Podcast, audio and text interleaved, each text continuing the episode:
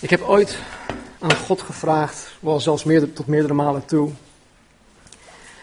Heer, geef mij uw hart voor mensen. Laat mij voelen wat u voelt. Als u naar de mensheid kijkt. En achteraf heb ik er een beetje spijt van. Ik ben nu heel eerlijk. Ja, weet wat je vraagt. En weet je waarom? Omdat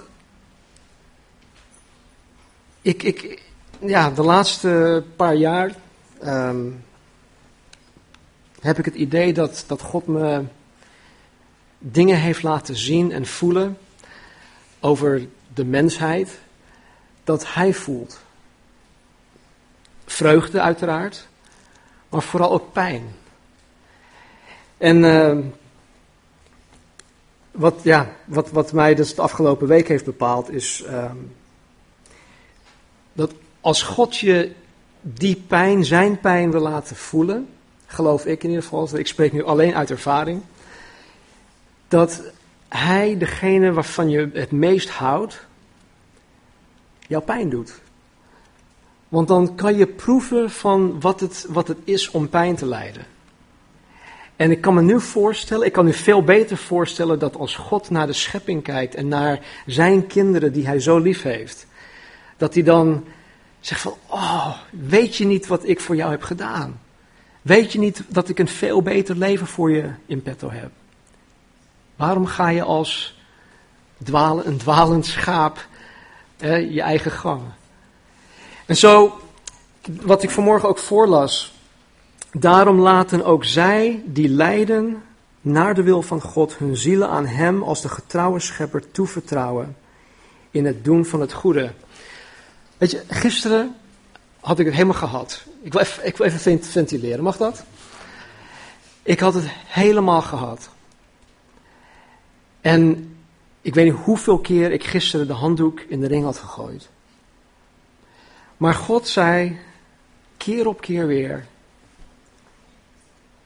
je kan je ziel aan mij toevertrouwen, Stan. Ik ben de getrouwe schepper. En doe het goede. Blijf het goede doen.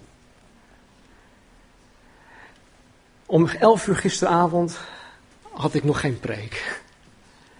Dus ik was vanmorgen, ah, ik had wel wat, maar goed. Ik was zo bezig met, uh, met mezelf dat ik um, drie uur of half vier werd ik wakker en toen had ik, uh, ging ik uh, naar beneden toe en toen had ik dit uh, uiteindelijk op papier gekregen. Wat ik hiermee wil zeggen is dat als je God iets vraagt, wat binnen zijn plaatje past, de Bijbel, van Heer geef mij uw hart, geef mij uw ogen, geef mij uw bewogenheid, dan zal hij het ook doen. En vaak zal het, nee, bijna, nee, 100% zeker zal hij het niet doen zoals wij het verwachten. Het gaat altijd op zijn manier. Kijk, ik heb misschien, ik had ooit een beeld van, oh Heer, geef mij uw hart. En dan heb ik uh, Billy Graham voor ogen. Niet wetende wat allemaal achter de schermen afspeelt om tot een Billy Graham te worden. Dus, hebben jullie ooit iets aan God gevraagd? Ik garandeer je dat hij het je zal geven. Op zijn tijd. Op zijn manier. Nou, dat, eh, dat was even, dankjewel, ik moest het even kwijt. Duisternis. Duisternis op zichzelf bestaat niet. Duisternis is simpelweg de afwezigheid van licht. Dus waar het licht niet schijnt, is het duister is het donker. Zo simpel ligt dat. Als je de, de dikke vandalen, Nederlands woordenboek pakt, en als je duister of duisternis opzoekt, dan krijg je onder andere dit te lezen. Letterlijk, zonder licht, waarin geen licht doordringt of schijnt, volslagen donkerte. Figuurlijk zie je dan dat het onduidelijk is. Duisternis maakt dingen onduidelijk, verward vaag, onbegrijpelijk, onbekend. Jullie kennen allemaal wel in het duister tasten. Een duistere afkomst, duistere praktijken, een duistere zaak, de duistere middeleeuwen. Dat zijn allemaal bekende dingen. Nou, de Bijbel heeft ook het een en ander te zeggen over de duisternis. In Matthäus 27, 45 staat er. Of nee, sorry, ja, ja Matthäus 27, 50, het spreekt van een letterlijke duisternis. het, het werd donker. Er staat dat duisternis over de hele aarde kwam. Met Jezus aan het kruis werd het om 12 uur s middags pikdonker. Duisternis kwam over de aarde. In Handelingen 13:11 wordt de blindheid van een mens omschreven als duisternis. In 1 Korinthe 4 vers 5 staat dat er in de duisternis veel verborgen kan blijven. Omdat men in de duisternis niet goed kan zien. Je kan dingen verbergen. In Matthäus 8 vers 12 noemt Jezus de hel, de buitenste duisternis, waar men zal wenen en tandenknarsen. En 2 Petrus 2 vers 17 noemt de hel de donkerste duisternis. Op verschillende plaatsen in de Bijbel wordt duisternis gezien als geestelijke duisternis, ofwel als geestelijke eh, verblinding. Romeinen 13:11 spreekt over de werken van de duisternis. En 1 Johannes 1:6 spreekt van wandelen in de duisternis. Colossense 1:13 spreekt van de macht van de duisternis. En Efeziërs 6:12 spreekt van de machthebbers van de duisternis, waarmee demonische machten wordt bedoeld. Met uitzondering van het letterlijk donker zijn of donker worden buiten, wordt duisternis in de Bijbel altijd gezien als iets slecht. Het is nooit goed. Wij, anno 2009, leven in een duistere wereld. Wij leven in duistere tijden. Denk aan alle dingen die dagelijks om ons heen gebeuren.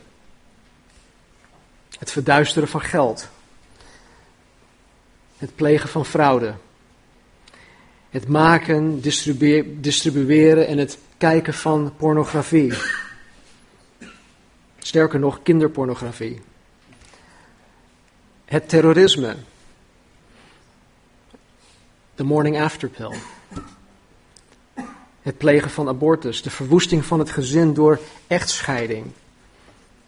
Het plegen van overspel, hoererij, drugs, mensensmokkel, prostitutie, georganiseerde misdaad, bendes en ga zo maar door.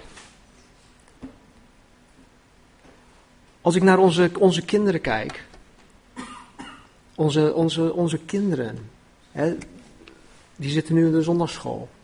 Anderen zitten hier in ons midden. De jeugd van tegenwoordig wordt zo misleid, zo verleid. Door alle duisternis die om ons heen afspeelt. Deze dingen zijn stuk voor stuk duister. En alle activiteiten rondom deze dingen spelen zich ook altijd in de duisternis af. Gaan mensen om 12 uur middags uit? Stappen? Nee, het begint pas om 11 uur s avonds of 12 uur s avonds. En het gaat door tot, tot 6 uur s ochtends. Waarom? Omdat het duister is. Duistere praktijken in duistere tijden. Het licht laat je dingen zien. Ik ging vroeger ook uit. En nu ik dingen helder kan zien, zie ik waarom ze in disco's of dat soort plaatsen het licht niet volop aan hebben staan. Je ziet nooit TL-buizen volop branden. Nee, ze hebben het licht altijd heel dim, heel, heel, het is heel donker vaak. Waarom? Omdat je de, de, de oneffenheden, de onvolmaaktheden van de mensen dan niet ziet. Petra schoonheidsspecialisten.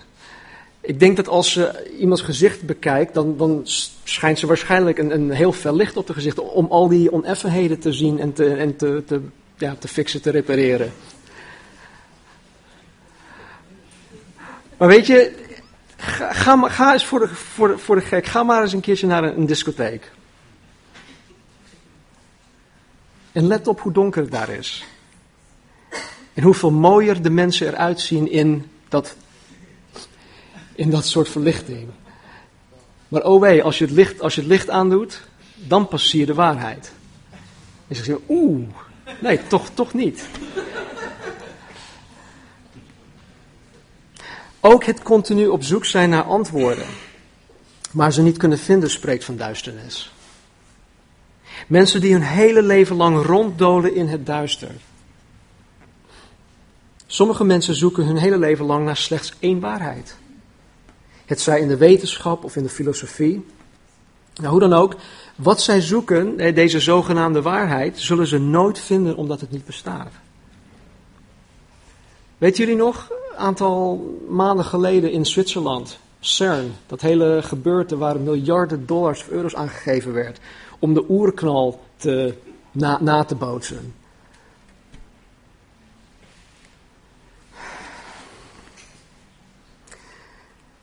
Er valt veel te zeggen over de duisternis. Maar ik wil het daar niet over hebben vanmorgen. Ik wil slechts één ding noemen. Ik wil kijken naar de verduistering, de blindheid, ofwel de verblindheid van de mensheid. Van Dalen zegt dat wanneer iemand in het duister tast, dat hij in volslagen onzekerheid verkeert. Met andere woorden, hij is van niets zeker. Hij kan niets in het leven met volle zekerheid weten. Er is altijd een ja maar. Degenen die geestelijk verblind zijn, kunnen de waarheid niet zien. En als je in het duister tast, als je iets niet zeker kan weten, dan is dat het gevolg van geestelijke duisternis, ofwel het gevolg van geestelijke blindheid. Tasten wij vanmorgen in het duister? Ben je vanmorgen van niets in je leven 100% zeker? Misschien ben je zelfs verwikkeld geraakt in duistere praktijken. Wat het ook mag zijn, ik heb heel goed nieuws voor je vanmorgen. Vanmorgen vieren wij het Heilige Avondmaal. En we doen dat ten eerste omdat Jezus het ons heeft opgedragen. Wij doen het uit gehoorzaamheid. Wij doen het ook omdat wanneer wij het heilige avondmaal nuttigen, wij daardoor bepaald zullen worden. Verschillende aspecten van ons geloof in Jezus worden op scherp gezet. We zullen Jezus weer helder gaan zien. Door ons dagelijks leven uh, verliezen wij het beeld van Jezus. En wanneer we het heilig avondmaal nuttigen, dan wordt alles weer op scherp gezet. Het vieren van heilig avondmaal brengt ons terug naar het kruis. Het kruis waaraan Jezus onze zonde droeg. Het kruis dat mij vergeving heeft gebracht van al mijn zonden. Van het verleden, van het heden en van de toekomst. Door het kruis heb ik de mogelijkheid gekregen om een nieuw begin te maken in dit leven. Dat is wat Michel ook enorm aansprak. Hij zei, ik, ik mag met een schone lei beginnen. En door het kruis mag ik elke dag weer met een schone lei beginnen.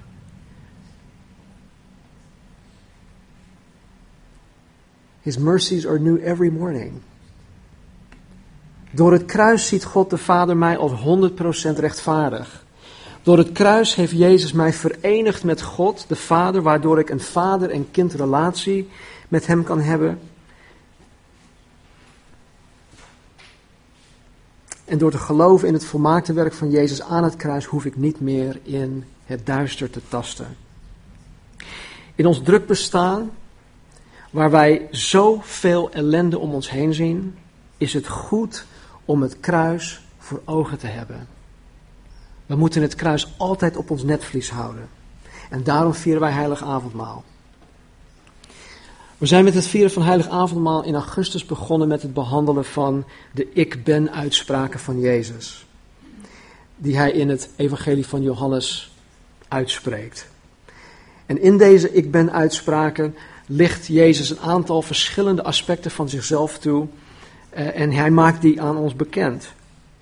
In Johannes hoofdstuk 6 zei hij, ik ben het brood des levens. In hoofdstuk 8 zegt hij, ik ben het licht der wereld. In hoofdstuk 10 zegt hij, ik ben de deur, de goede herder. Ik ben de opstanding en het leven in hoofdstuk 11. In hoofdstuk 14, ik ben de weg, de waarheid en het leven.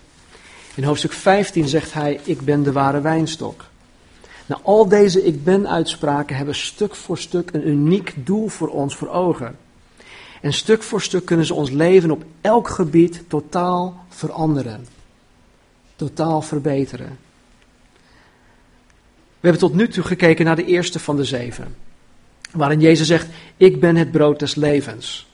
Drie zondagen hebben we hier naar gekeken. En alle drie zondagen waren we enorm gezegend. Opgebouwd, uitgedaagd, uitgenodigd. Vanmorgen gaan we kijken naar de tweede ik ben uitspraak. Waarin Jezus zegt, ik ben het licht van de wereld. We gaan kijken naar één vers. Nou, dat is niet waar. We beginnen met één vers. Johannes hoofdstuk 8, vers 12.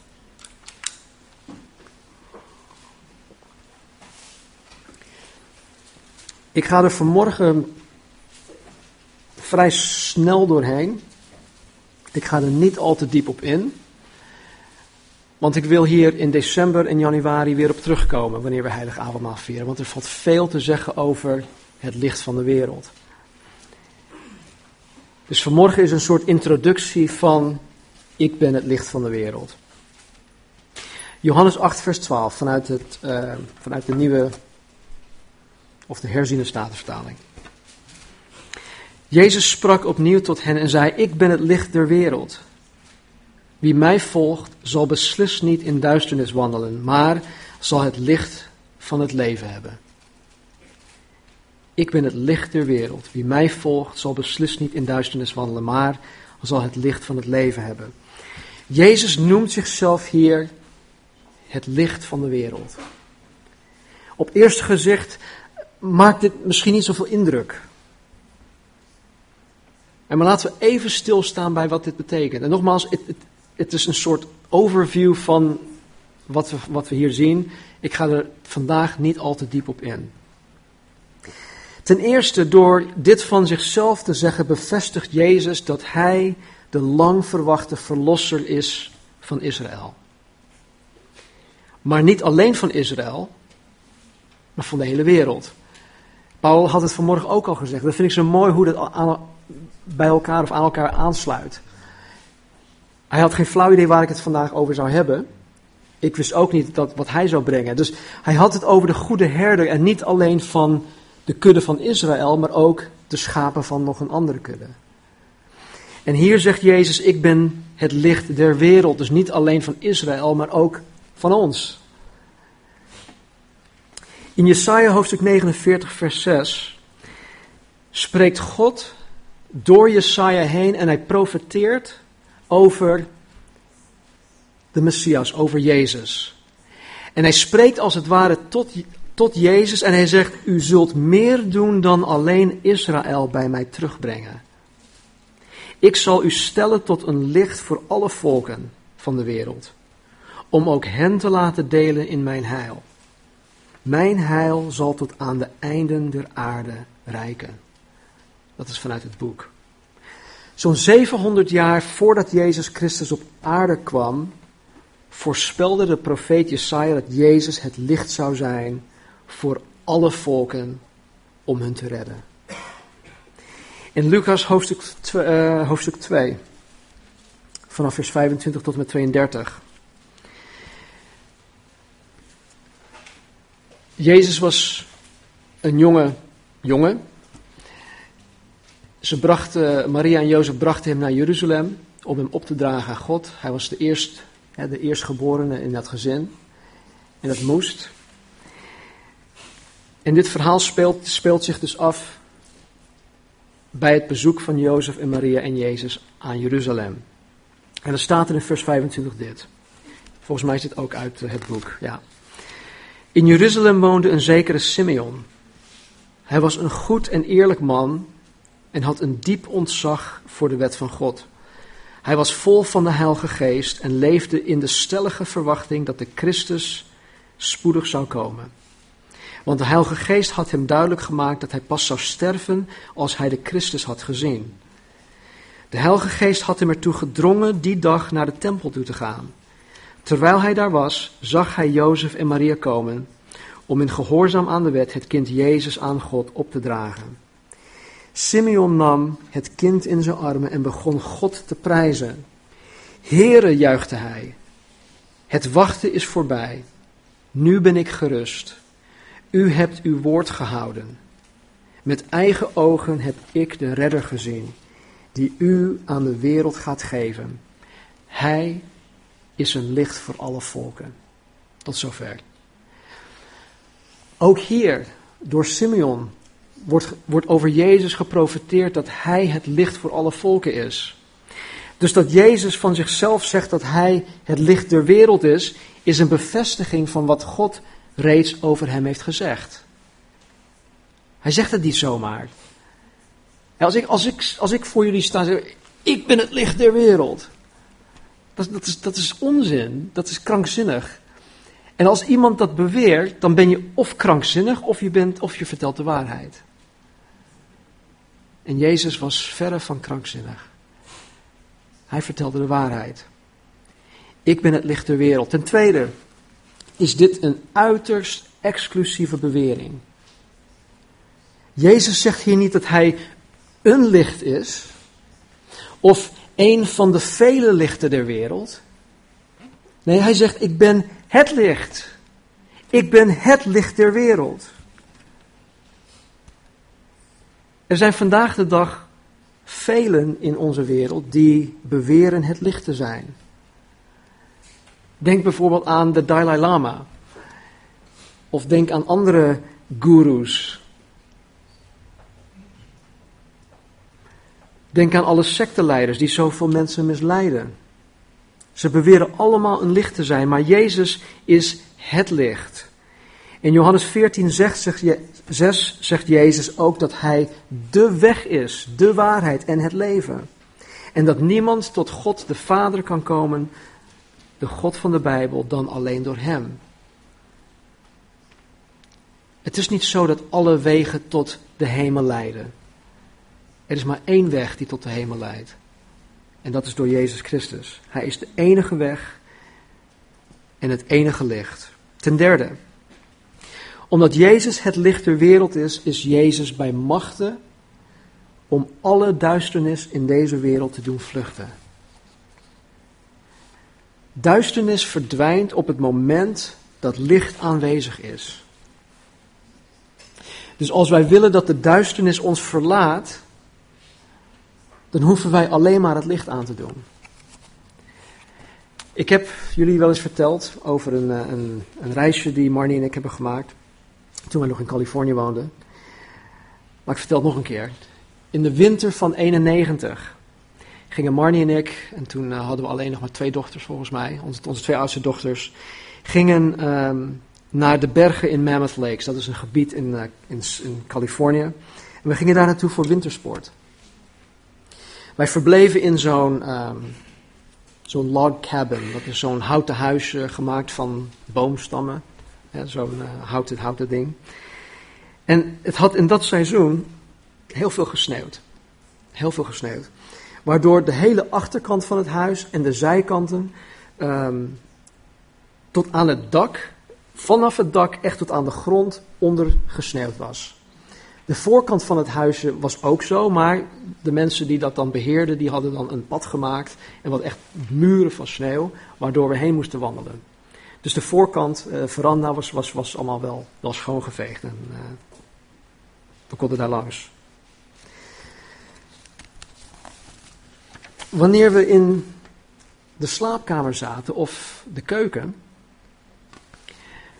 kon je wel uit het raam kijken, maar je kon niks zien. Het enige dat je zag wanneer je het raam uitkeek is, is sneeuw of ijs. Het, was al helemaal ijs geworden. Overdag kwam er haast geen licht binnen. En zelfs overdag moest je, moest, je, moest je het licht aandoen om een beetje fatsoenlijk te kunnen zien. S'avonds was het in de slaapkamer zo donker dat, dat als je, eh, toen ik met, mijn hand zo voor, me, voor mijn gezicht deed, kon ik mijn hand niet eens zien.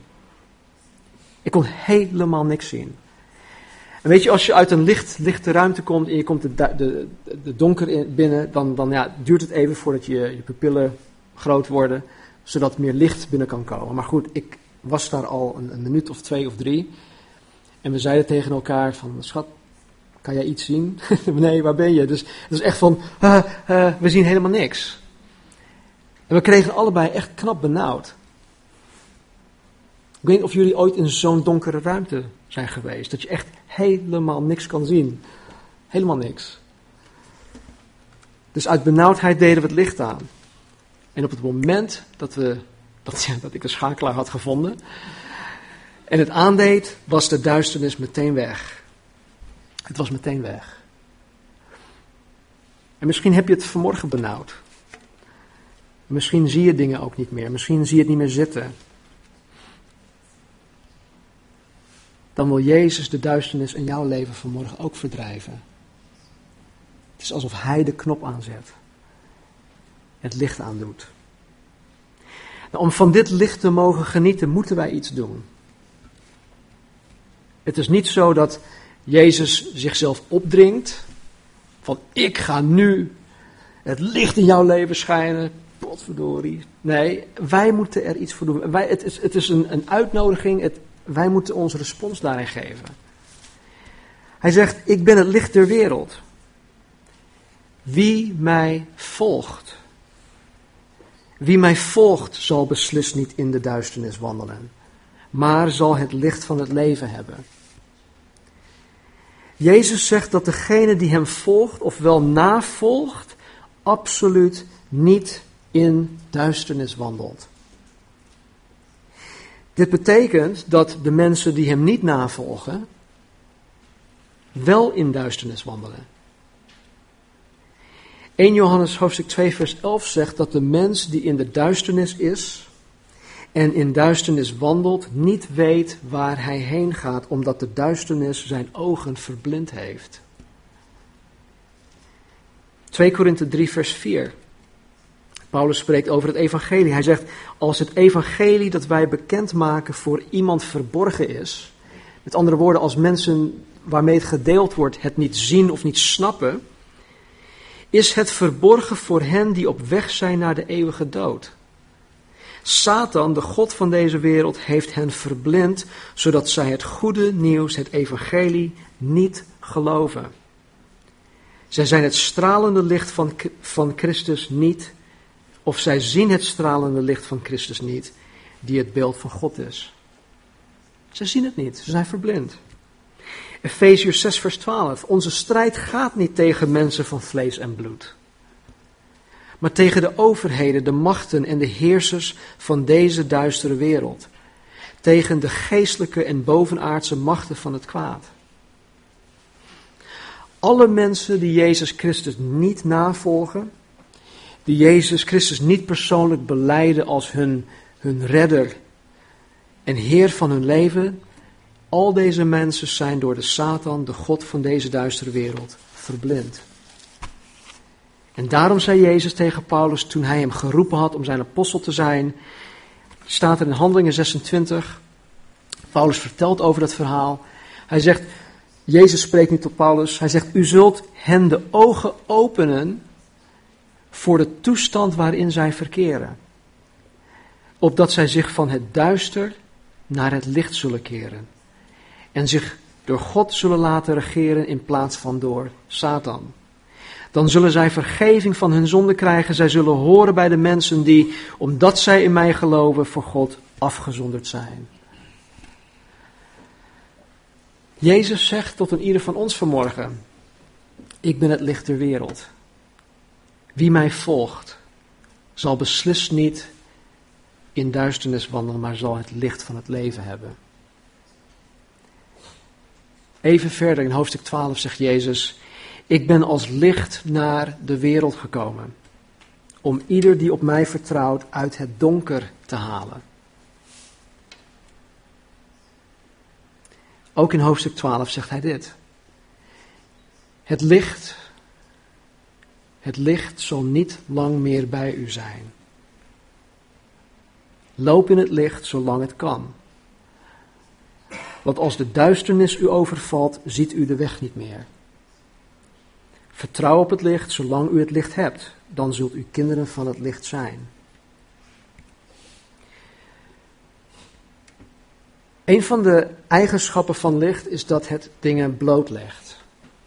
Ik had het zo even al gehad over de discotheek en de TL-buizen. In het licht zie je de dingen beter.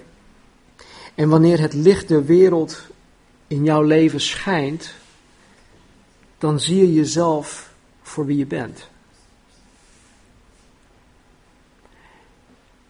Het licht schijnt, ja, om je ogen te openen zodat je God kan zien. Tegelijkertijd schijnt het licht zodat je ogen geopend worden, zodat je jezelf kan zien. En meeste mensen willen zichzelf niet in het licht zien. Want dan worden ze geconfronteerd met hun tekortkomingen, met hun fouten. Met al dat soort dingen die heel onprettig zijn. Wanneer het licht der wereld in je leven schijnt, dan zie je jezelf als een hopeloze zondaar die God keihard nodig heeft. Want de Bijbel leert ons dat alle mensen gezondigd hebben en de heerlijkheid van God missen. Toen we denken aan een verhaal toen Peter samen met Jezus in de boot was, in een boot was. Petrus kwam op een gegeven moment tot het besef dat Jezus de Christus was, is. Hij kwam tot het besef dat hij inderdaad is wie Jezus beweerde te zijn. En wat was zijn respons? Het licht van Jezus scheen op Petrus en zijn respons was: Heer, ga weg van mij, ik ben een zondig mens. Ik kan dit niet aan. En weet je, dat is voor velen is dat zo. Wij die Christus uitstralen, wij die Christus met mensen delen, wij die ook het licht zijn. Dat zien we in Matthäus.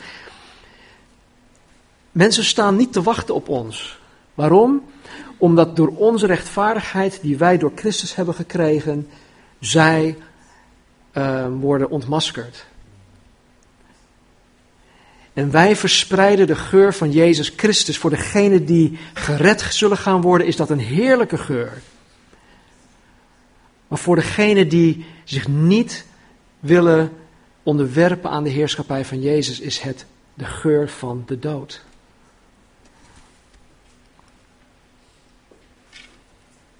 Mis je de heerlijkheid van God in je leven?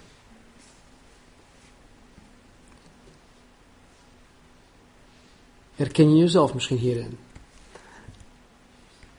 Dan nodig ik je uit om het licht der wereld in jouw hart te laten schijnen. En Hem vanaf dit moment te gaan navolgen. Misschien heb je de keus ooit gemaakt. En misschien ben je afgedwaald. Het is zo makkelijk om af te dwalen. Er komt zoveel op ons af. Zoveel dat onze aandacht trekt. En, en Satan is zo bezig om, om ons weer te blinddoeken, als het ware. Daarom vieren we heilig avondmaal. Laten we bidden. Vader, dank u wel, Heer, voor uw heilsplan. Dank u wel, Heer, dat wij mogen genieten van het licht der wereld. Heer, dat we niet in het duister, in het donker hoeven rond te dolen, Heer, maar dat u onze ogen heeft geopend tot de waarheid.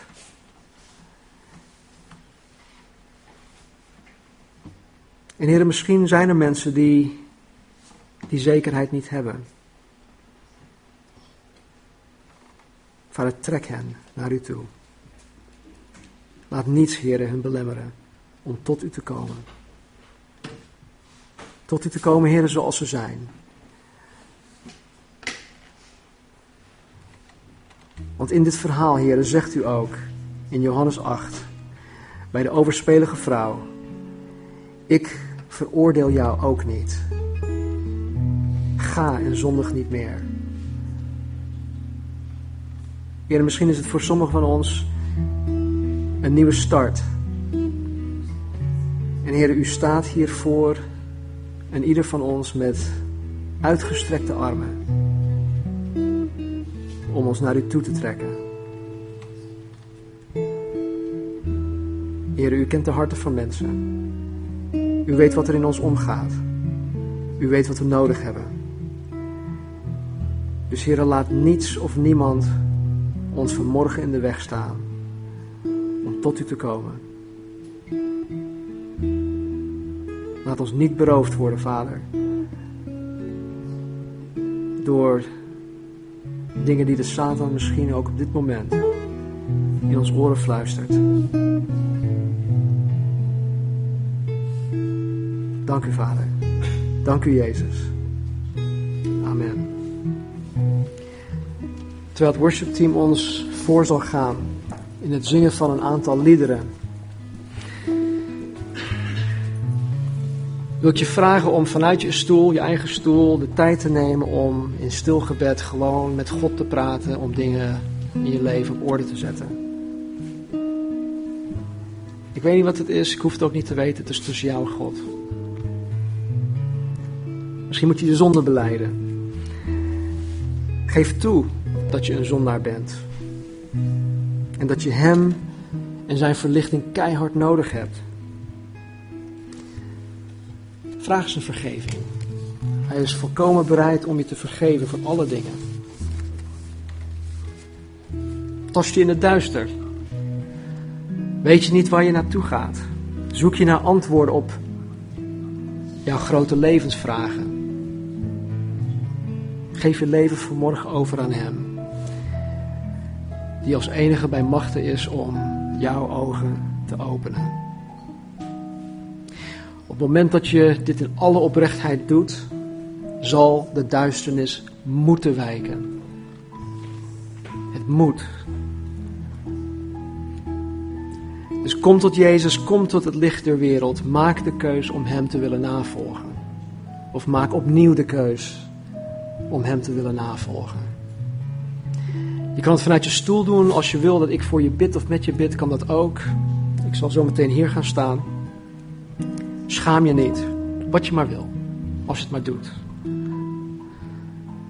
Nou, door deel te nemen aan het heilige avondmaal zeg je dat je het ermee eens bent wat de Bijbel ons leert over Jezus en wat de Bijbel ons leert over onszelf als mens zijnde.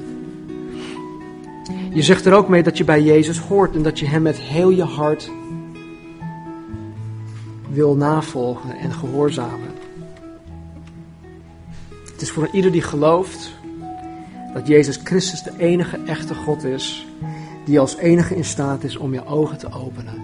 Dus wanneer je er klaar voor bent, terwijl er gezongen wordt, kom naar voren om deel te nemen aan de elementen. Laten we zingen.